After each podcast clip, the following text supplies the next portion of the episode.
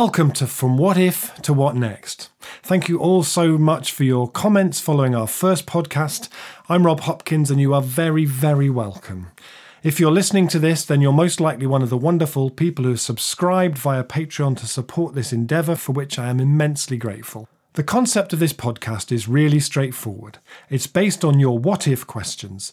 You send in your questions, I then sift through them, find one or two that fire my curiosity, and then go and find the two very finest people to help me explore that question. Your questions will shape this show and make it what it is.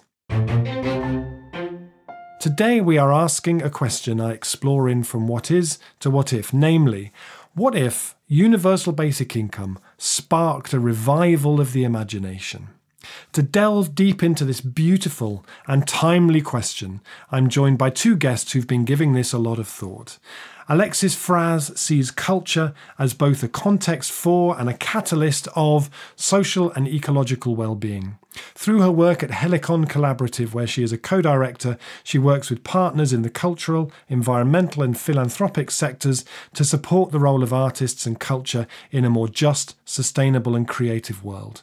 Her perspective on system change draws from her background in cultural anthropology, Chinese medicine, permaculture design, Buddhism, and martial arts.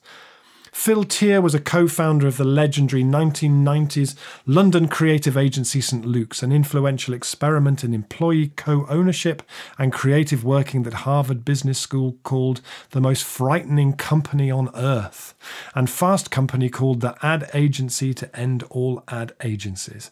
Phil has advised brands and governments on their creative strategies. He blogs that artists create markets on Medium and has been fascinated by the power of creativity to transform people and places since he wrote his thesis on Glasgow as a postmodern city. His book, The Coming Age of Imagination, explores how automation and a universal basic income could lead to an explosion of creativity, and it's been one of my most enjoyed lockdown reads. So, welcome both. Thank you. Thank you. So, I'd like to start by inviting you both to close your eyes and to get comfortable. And you might like to do this at home too. And I'd like you to imagine that we are 10 years in the future.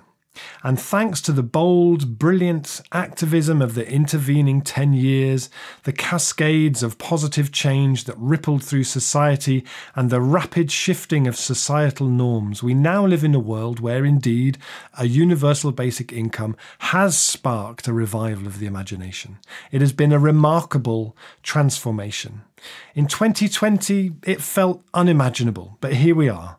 Our lives, our economy, our sense of what's now possible feels profoundly different to 2020. I wonder if you might each take us on a walk down the streets of the towns and cities of the future where that has come to pass, to describe to us what it sounds like, smells like, feels like in your imagining. Bring it alive. What stands out? In this world where universal basic income has been a part of our lives for the past seven or eight years? What's most striking? We have cities and towns with clean air, which we can smell and smell the flowers and smell the trees. We hear the birds. We swim in the clean water in our lakes and our rivers. People are healthier. You can see it. People spend time gardening or cooking or with their family, doing things that really matter to them there's more room for gifts so people are doing things and contributing to their community in ways that matter to them and that matter to their community without having to worry about whether it's something that they can profit from and there's more cultural richness and cultural diversity because tradition bearers and masters of their craft actually spend time on doing that work without having to worry that it's something that they they can again turn a profit from. So we're seeing a lot of both biological and cultural diversity um, and a lot of care so that people are are spending time together investing in each other and investing in their community. Wonderful. Thank you. Thank you so much. Phil? Financial insecurity has been eradicated. People no longer go to work because they have no choice or they won't be able to pay their bills or pay their rent or make, make their mortgage payments or whatever. Work has changed because of that. The famous concept of bullshit jobs, the idea that the job we do serves no real purpose at all, in the world, something that 38% of adults back in 2020 in the UK believed, um, has, has gone. The jobs we have are left with and the jobs we have created are more purposeful. They are jobs that give us a sense of self esteem rather than just a wage pack at the end of the month. Micro entrepreneurialism is rife because with financial security, people have a headspace to think about what they want to do. But this entrepreneurialism is maybe not like the entrepreneurialism with, we associate with Silicon Valley and places like that. This is small, individual, almost cottage industry entrepreneurialism, where people may have two, three, four projects on the go at any one time. But entrepreneurialism may refer to initiatives within the community and caring for others. Walking down that street, it's a it's an environment where people are less anxious, less stressed, less on edge with each other, and happier. Wonderful. Thank you. Thank you both so much. And I, I, wonder if, if we might start with hopefully an easy question, but one that would be good to get clear for listeners before we go on, which is for you, what is a universal basic income? Universal basic income is a regular payment made to every adult for the extent of their life. It is universal in the sense that everyone gets it. It is basic in that it is certainly not enough to sort of allow us all to retire. And it's a right. It's given to people as a right. No one, and it's not means tested. Most importantly, it's not means tested. Nobody can take it away from you. It's yours for life.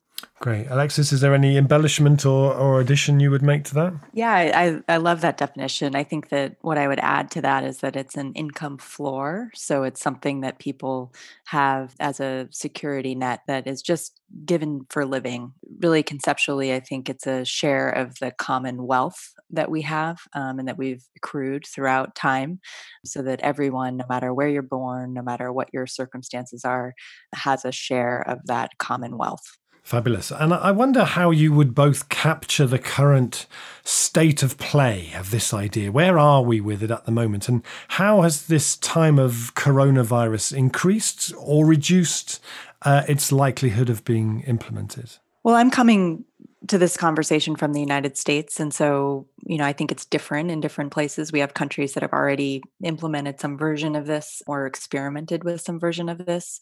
Our closest example here is in Alaska, where people actually do receive a dividend. Um, all Alaskans receive a, a dividend. It's mostly oil money, actually. It offsets the high cost of living in Alaska. But I think that in general in the US, it hasn't been an idea that is has a lot of purchase among the general public, mainly because people wonder how we're going to pay for it. But I think with the stimulus bill that we've passed because of coronavirus um, and the great need um, because of the increase in joblessness here, which is much worse than many other places, especially Europe. We've seen that people are starting to understand why that might be necessary, um, and and I think because it's going beyond something that the very poor receive, but it's something that many people are in need of now it, there's starting to be more of a willingness to look at it as a potential ongoing social program. So I think it's really expanded the Overton window, if you will, of of possibility in terms of what people what people think is possible, but also what people think is just. Great, and uh, yeah, we'll we'll come on to the how to pay for it question in a little bit. But Phil, what's your sense of that? How, how has this time of coronavirus increased or reduced our likelihood of a, a universal basic income? Uh, it's turned it on its head. I think. I think. I think Overton window is a great concept to understand what's going on at, at the moment. I mean, I'm talking from based in Brighton in, in, in the UK, but pre-COVID, pre-lockdown, pre this pandemic, this crisis, universal basic income was, you know, a utopian ideal. It was something, you know, it was a fantasy of a few, if you like. Now we've got the Scottish First Minister, the equivalent of a sort of Prime Minister up there, supporting um, a universal basic income and getting ready to test it. We have the Pope supporting universal basic income. We have the Financial Times newspaper. You know, the Financial Times is a very conservative newspaper interested in markets and economics, and it is recommending a temporary emergency universal basic income for places like Africa to help them through this crisis. I think the Overton window has definitely shifted. I think it's uh, what was once idealistic now seems eminently sensible and pragmatic. I think part of the reason for that is that as soon as our government started to take this pandemic seriously, the first thing they had to do was guarantee people's wages, to guarantee their income.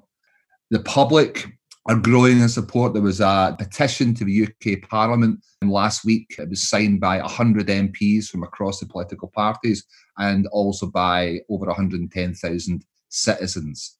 It's having its moment and it's having its moment through necessity. I think because we are uh, suddenly acutely aware of how financially insecure most of us are all of the time.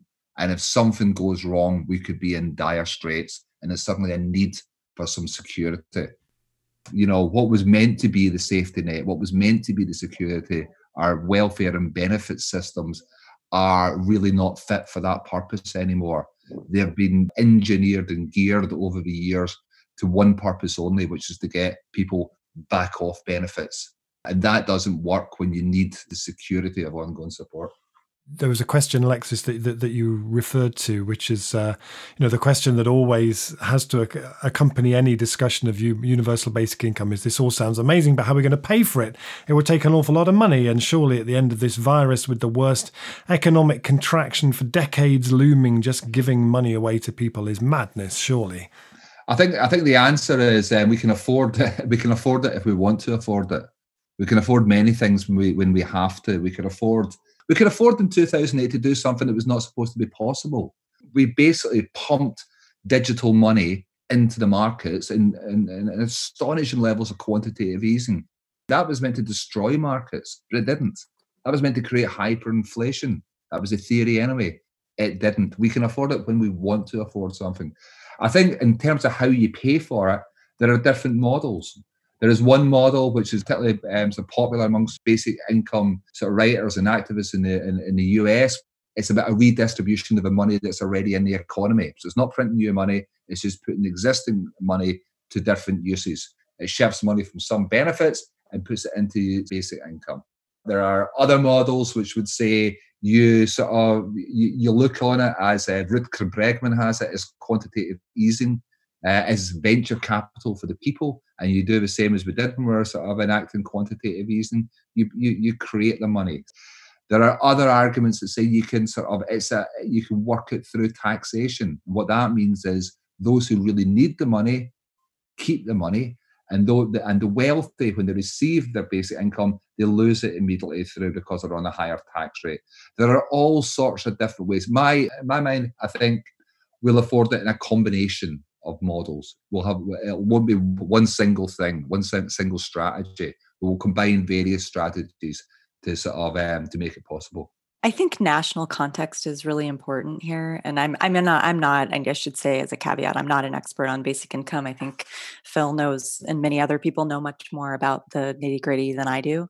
But I think what we have seen in the U.S. at least is that when we want to find money for things we do. The conversation here around things like the Green New Deal for the last year has been how do we pay for it? Or you know bernie sanders political platform healthcare for all things like that has been how do we pay for it?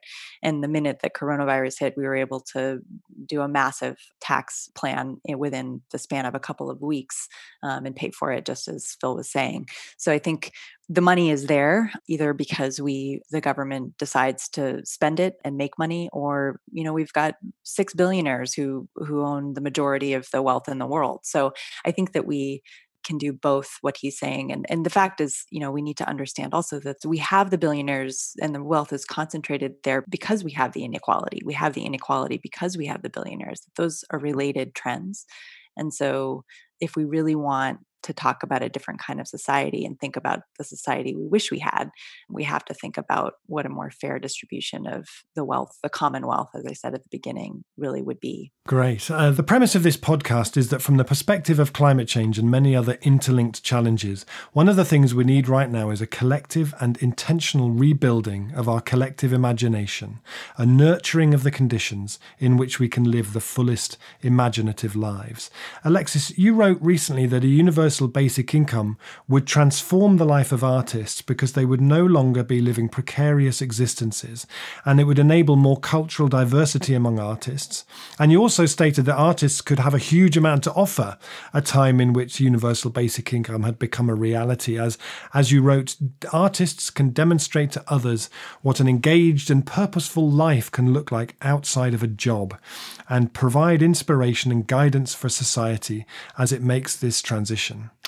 In what ways does universal basic income have the potential to unlock everyone's creativity and artistry? And what is it that reassures you that we wouldn't all just spend all day on the sofa eating chocolate biscuits? right. I, I, mean, it's so funny. That's one of the main critiques of basic income that comes up is well we need jobs right? We need jobs to structure our days we need jobs to give our lives purpose and but as we've been talking about many people have jobs that that are very much not that that are the jobs that you know are, are very degrading are dangerous are things that their hearts don't want to do. One of the reasons why people who care about climate care about basic income is because often communities that are essentially pushed to make the choice to do jobs that destroy their own ecosystems or quite dangerous to their own health working in extractive industries wouldn't do it if they had another option and and they do it because they have to. So i think i think i think it's a fallacy and i think artists are a very powerful demonstration of that because we see that artists do work that is meaningful to them and often don't receive income for that work or receive income for it that doesn't match the amount of time that they put into it. So many artists are self-employed it's in the US at least it's 3.6% more likely to be self-employed than the the regular you know the rest of the population and most earn much less than the median income here and are in, in debt from school or just having to take care of their lives so they're doing it despite the fact that it isn't necessarily a, a, wise choice for their financial life and yet they're creating great amount of, of beauty and care and service in the world. Well one of the things that we know from you know we do a lot of research on the, the field of artists and one of the things that we've seen is that unfortunately the artists community is actually not very equitable because people do need to subsidize their ability to work as an artist. And so over time, what you end up with is that the people who can afford to do that are people who come from some amount of privilege or wealth already or have a spouse who can support their work or are exceptional in some way and, and make it in the in the arts world um, either the commercial or the nonprofit arts world not only it's it's limiting who can pursue that kind of work um, but it actually limits the kind of creative work that we see in the world and part of my belief in in our work is that the stories that we see the culture that we see it shapes how we see ourselves as a culture. And so if we're only seeing culture that's created by a, a certain narrow group of people um, it may be very good but it it is limited and so i think that there's a value in in having that imaginative capacity be more widespread and basic income is is a way that could equalize the playing field a bit so that it's not only available for people who can sort of subsidize their own labor or have have privilege but actually can be more distributed throughout the population as a whole and i think we'll all benefit for that. I think we'll see you know the artists that are working in community settings suddenly having to not be fearful of pursuing that path. We'll see artists that are maintaining community cultural traditions in certain indigenous and immigrant communities here for example there's culture bearers that you know that is their entire life is being the the master artist in their community and often they're not paid for that so i think we would see a, a huge flourishing of art practice and of, of cultural cultural continuity. Mm, wonderful. It always feels kind of heartbreaking to me. Like when when I went to art school, people went because they wanted to learn the skills and have the practice. And often, increasingly, it feels like people are going with a very commercial and increasingly commercial mindset. You know, how do I come out the other end of this and uh, there's not that space to kind of really explore. It's they have to hit the ground running as a commercially successful artist almost. Right, which sucks the work back into the market, and you know that's great for certain things. And and Hollywood, you know, I, mean, I think we have great movies coming out. We have a lot of wonderful content there, um, but it really begs the question of whether the only kind of culture that we value is culture that um, can succeed in the markets that we have. I've just been rereading my favorite a biography of Vincent van Gogh, who in effect had a universal basic income thanks to his brother Theo, and uh, that was uh, we can see the impacts of that. Phil, you you've written beautifully, I, I think, in your book about how a universal basic income could unleash an artistic insurrection of the mind, which is the most beautiful turn of phrase, I think. What did you mean by that, and how would we know when we had created one? What would it be like to live in a in in a in an artistic insurrection of the mind? It sounds great. In some way, in some ways, and I, I, I, don't, I, I, mean, I don't mean this flippantly because I know COVID's terrible, but and the, the effects of it are dreadful. But in this lockdown culture, we're seeing a bit of that insurrection going on.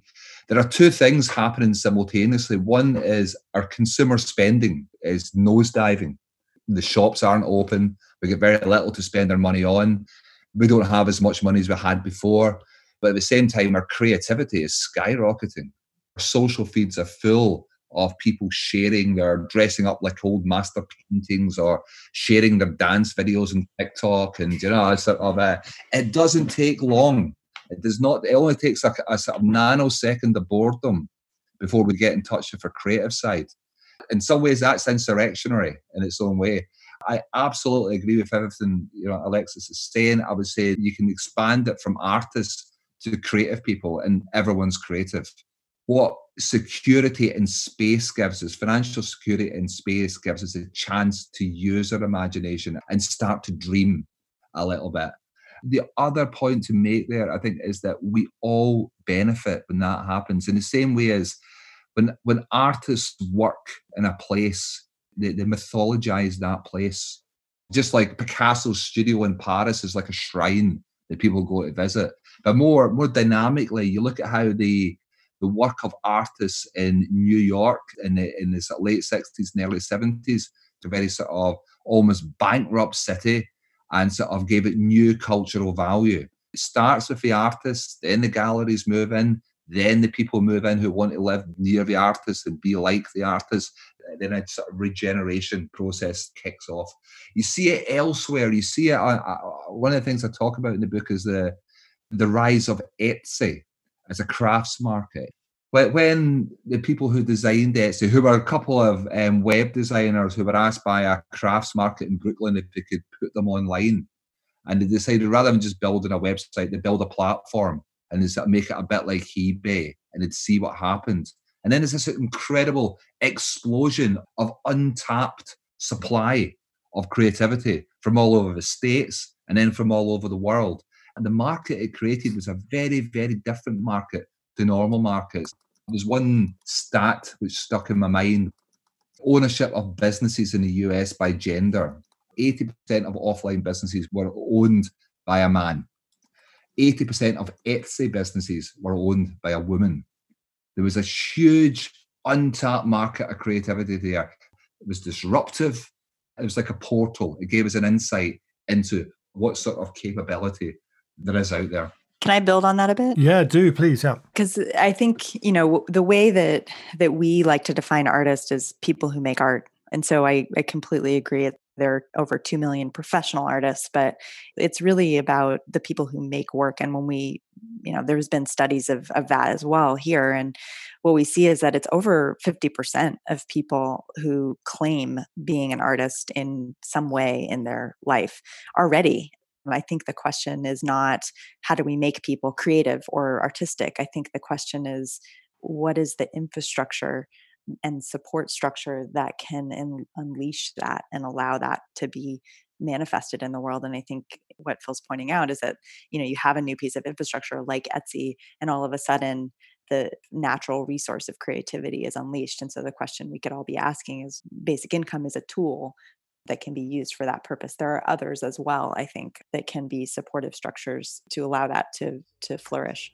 And Phil mentioned there that a universal basic income would allow people to to, to, to live more creative lives on, on, a kind of a daily basis. And uh, but living in a time now where people so struggle to live uh, creative lives, what what is that doing to us? What what how does it manifest the fact that there's all of this potential that goes unrealized because people are so frantically just trying to kind of make ends meet and everything? How how is that affecting us? Do you think? Creativity comes out of the woodwork even in lives that are very constrained. So we see it even in communities, or maybe even especially sometimes in communities where there's a lot of, whether it's poverty or, or difficulty with the basics, um, we still see lots of creativity. So, but we also see the growth of what's been called deaths of despair, whether it's the opioid epidemic or incredible rise in things like depression and obesity and anxiety. And I think that speaks to the fact that we're living in a context and an environment that is actually quite unhealthy for our beings. And so there's something that's not being met for us. The human ecology is not being nourished and is being degraded just like our natural ecology. And so there's the the potential to open that up. And i i just want to say too i think it's beyond just individual creative expression which i think is really critical and important and almost a prerequisite. But i think what we see when and and i work with some grassroots organizing groups that are not art groups that frequently use art in their work. And one of the reasons why they do it is what what we see is when people start to begin to practice their own creative agency. They make a piece of art or they do a community play or whatever it is, they make a mural. Um, what we see is that they start to reclaim a sense of agency in general. They start to see themselves as creators again of the world, even if it's a creative world. And then they start to get motivated and feel their own capacity to do that in other parts of the, their lives as well. I think some people sort of look at what we're saying and say, well, you know, great, everyone's making art. And one of the things that we want to say is it's yes it is and it's also people participating in their communities it's people fighting the bad things that are going on it's people having brilliant ideas of the good things that could be and making them real it's people feeling a sense of cohesion and connection to their neighbors. We call it creative people power you know they have a way to direct that energy towards positive change in the world. I totally agree absolutely totally agree. I think there's there's two key words for me here on one side you've got insecurity and the other side you've got agency. I think agency is a brilliant impression for this because what universal basic income does what financial security does is it gives people the opportunity to make their own decisions and to make positive and constructive and creative decisions about their life. When that's not there the system that we've got at the moment which keeps as many people as possible in a state of financial insecurity because for whatever reason uh, there there is a belief that the only way to get people to do the jobs that the economy wants people to do is to make it a necessity that they have to do it is very destructive. And there's good evidence of this from um, the history of basic income tests. There's a brilliant um, example from Canada where basic income was tested for two years in a town called Dauphin between 1974 and 1976. During that time, visits to a&E to accident and emergency units in hospitals went down by eight, and a half percent. When you look at the data, it was things like domestic abuse fell away, mental health issues fell away. At the same time, school attendance went up, teenage pregnancy rates fell, and finally, employment rates for every single group except one increased. The only demographic group who were less likely to work or the young because they were staying on at school. So when you take away that insecurity, you give people the agency to make creative decisions about how they're going to live their own lives. Mm, fabulous. Uh, and there was a question I had for you, Phil, that came for me out of the book. As you know, I said at the beginning, and a lot of my work is around climate change and, and, and how we make the shift in the speed that we need to make around climate change. I read some of the arguments in the book as the, the idea that automation is the thing that will make a universal basic income inevitable and achievable. How does this sort of shift to everything being automated and manufacturing being automated tie in with the fact that we need to consume less? Is it possible that actually we end up having a universal basic income, but underpinning it with patterns of consumption and consumerism that got us into this mess in the first place? I think it's a good question. And, and it depends upon how you define consumerism, because when we talk about consumerism, we tend to talk about the more negative, wasteful, destructive, planetary, climate destructive effects of consumerism. What I argue in the book and what I believe is that I think consumerism generally is misdirected creativity. I think the, the feeling we have is I want to do something different. I want to do something original.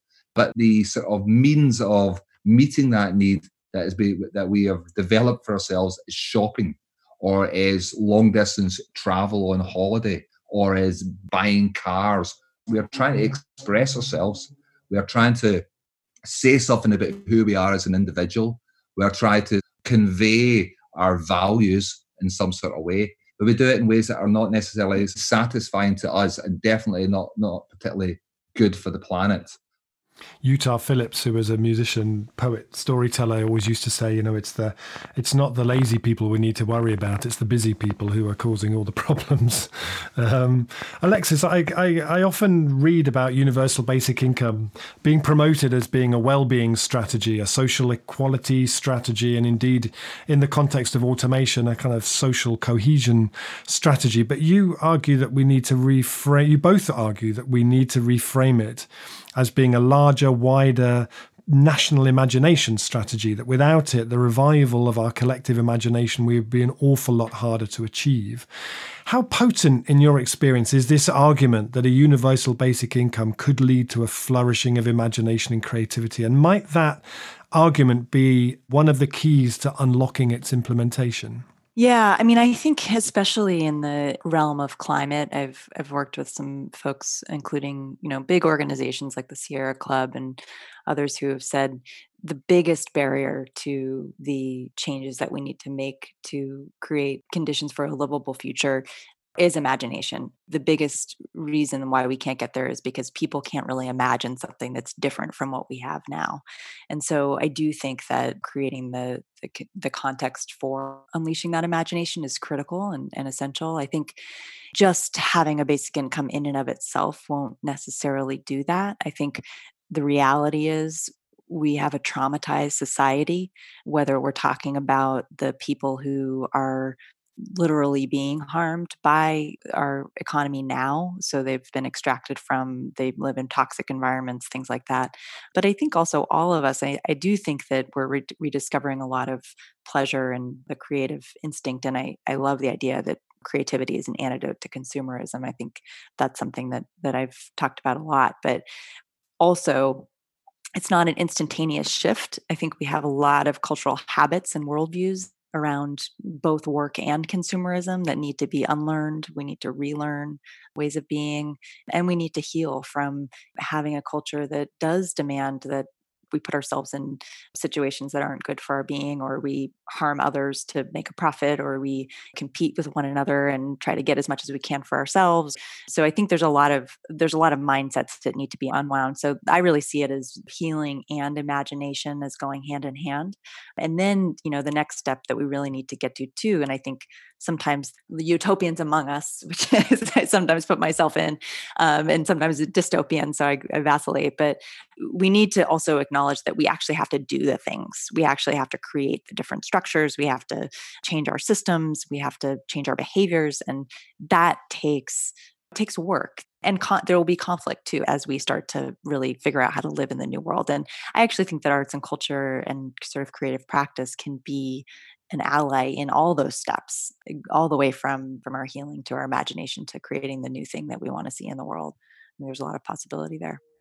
Great. Thanks phil there's, there's a portuguese evolutionary psychologist called antonio Bandeira, I think his name is. the book here. They wrote a book called the um, the Strange Order of Things, and it's I kind of read it recently, and it's it's kind of melted my brain a little bit. His core concept is a concept called homeostasis, and homeostasis is common to every living organism with, an, with a central nervous system. So from this 500 million years ago, they, you know, those first creatures that could move a little bit demonstrated a very particular behavior, moved towards conditions which were positive to flourishing, and they would retract away from conditions that were that were risky or dangerous. And he takes it up it, builds it up into sort of a metaphor for how culture's created. This is that you know first we feel, we follow this ancient instinct that's deeply, deeply coded into our DNA to feel whether this feels like a, a positive thing or feels like a risky thing. And then we think and then we do. The thing about basic income up to now is it's been a thinking thing. It's something we reason about and we, we sort of ponder over. But now in this environment, it's becoming much more of a feel, much more instinctive. We want to feel secure and it feels right. One other book quote, sorry, is a, is a brilliant book called Lanark, and it's a novel written by a guy called Alasdair Gray. And he wrote it about the city of Glasgow back when Glasgow was an industrial city in the 70s and 80s. His lead character is a, an art school student. There's a moment in the book where he's sort of complaining about the absolute lack of art that comes of great art that comes out of Glasgow. He says, "Why is there no great art ever produced here? No great art is nothing. You know, it's such it's such a vacuum." And his friend says, "Look, when you think of the world's great cities, you think of you, think of Rome or Paris or Venice or New York or wherever, you know, before you ever go to these places, you visit them in your imagination through the work of an artist, through films and songs and novels and whatever. You visit these great cities first. If a place has never been visited by an artist, it has never been used by an artist, and not even the people who live there can live there imaginatively. The real value of art around ideas like basic income is about inviting people to visit it in their imagination and to get a feel for what it could do for them before we visit it in person. I love that framework of feeling, thinking, and doing. And I, I need to read this philosopher, but I think that art also reaches people it reaches people on the feeling level and the imagination level but also one of the the the types of artists that i tend to work with a lot are people who are actually creating interventions in physical places. Here it's called creative placemaking i'm not sure if it's the same language but you know the idea of people who are actually creating different environments in in places in their communities um, that kind of prototype or prefigure the type of, of place we'd like to be in in the future and i think that also creates that more embodied experience of what the possibilities are and it's sometimes people dismiss them and say oh they're so small how could we scale that?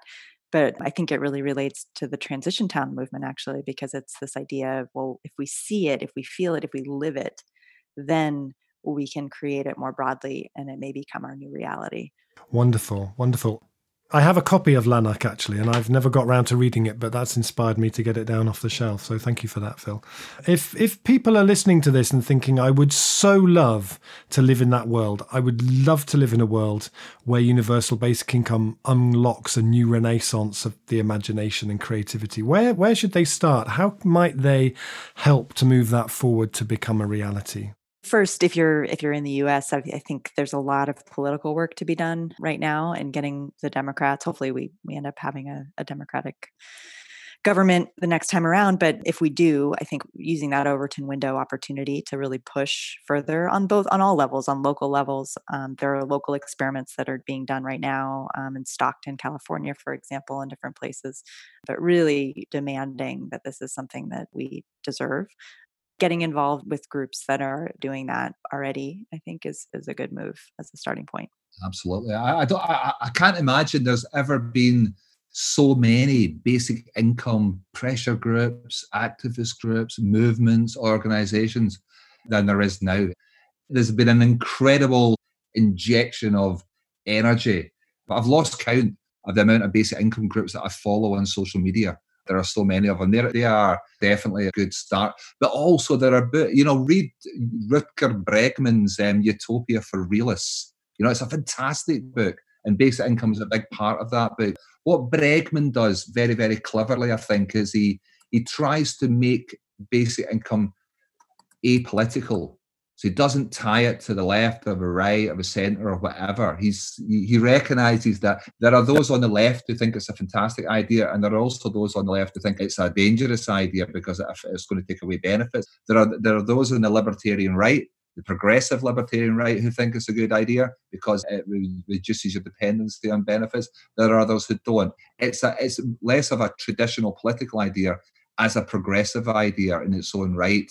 It's an idea that's looking for a new politics. Can I just say one thing about that? Do please. Because I, th- I think that's really right. And I think um, being aware of one's own values and how those play out in a basic income proposal is really critical. There are definitely basic income approaches that I think might lead to a more individualistic, more competitive, sort of undermine the foundations of a social safety net that I personally believe is is important. Eh, which isn't to say that there's not a, a, place for for something that's apolitical or that crosses political lines. I think there really is, but I also think it can be co-opted by people who may not have the well-being for all in mind. So as people look for places to be involved, just be aware that there is that spectrum and to suss out what's behind it as you do. I think that's absolutely right. It's what I agree with. At the same time, there's uh, there's a wonderful sort of concept that I've came across called fully automated luxury communism. right. Yeah. Which I love, I absolutely love. You know, just as just as basic income stops being utopian and becomes pragmatic, somebody comes up with a more utopian version of basic income, just to, to project further into the future. So a future where the machines do all the work, we we can pay each other yeah, or pay ourselves a sort of generous enough basic income to mean we don't have to work anymore. We can choose to do things, but we don't have to work anymore, which is a lovely utopian idea in some ways. Fabulous. So, um, just before we draw to a close, I, if if you had any last final closing thoughts on that question, what if a universal basic income sparked a revival of the imagination? Just if there's anything that you would like to say that you haven't got around to saying yet. You know, when they tested universal basic income in Finland two years ago, um, it was the test was seen by some to be a failure and by others to be a success. It was tested amongst the long-term unemployed. It was tested against a control group. One group of long-term unemployed people had were given a basic income. It wasn't means tested, and another group were not. Were just given normal benefits. It was to see whether the people with basic income were more likely to take piecemeal gig economy style work than the other group. What they found that in the, in the two years of the test, that didn't happen. But what they also found was that neither group was less likely to work. So that was quite good. But most importantly, what they found was that the group with basic income were significantly happier and less stressed than the group on benefits. That's the point, isn't it? Why would we deny that to each other? Don't we all want to be happier and less stressed? Wonderful. Thank you, Alexis. The other thing I would say is that we aren't starting from zero here, that many people are so deeply in debt that a basic income is going to go directly to paying debt rather than the better world that we've been imagining on this call. Uh, we're seeing this in the US where people are getting their stimulus checks, but then they're immediately being snatched up by creditors, you know, whether it's credit cards or um, healthcare bills or whatever it is. So I think we also need to think about debt and getting people back to a baseline. And there are, again, really amazing groups that are working on this. There's a group called the Debt Collective, there's a debt strike going on here. There are people who are calling for moratoriums on, on rents during the period of time that we're in right now. So I think other countries, Canada and Europe, have dealt with the interim crisis of COVID in a completely different way than we have here in the US. But in the US, dealing with debt goes part and parcel to giving people basic income. Mm, thank you, thank you. Well, thank you. It's been a fascinating conversation. It's been uh, it's been wonderful. Thank you both so much. Our next podcast, which will be posted in two weeks, will explore a what if question sent in by one of you listening out there. So please look out for the message via Patreon inviting you to share your questions. My deepest thanks to Alexis and Phil, to Ben Adicott for theme music and production. See you in a fortnight.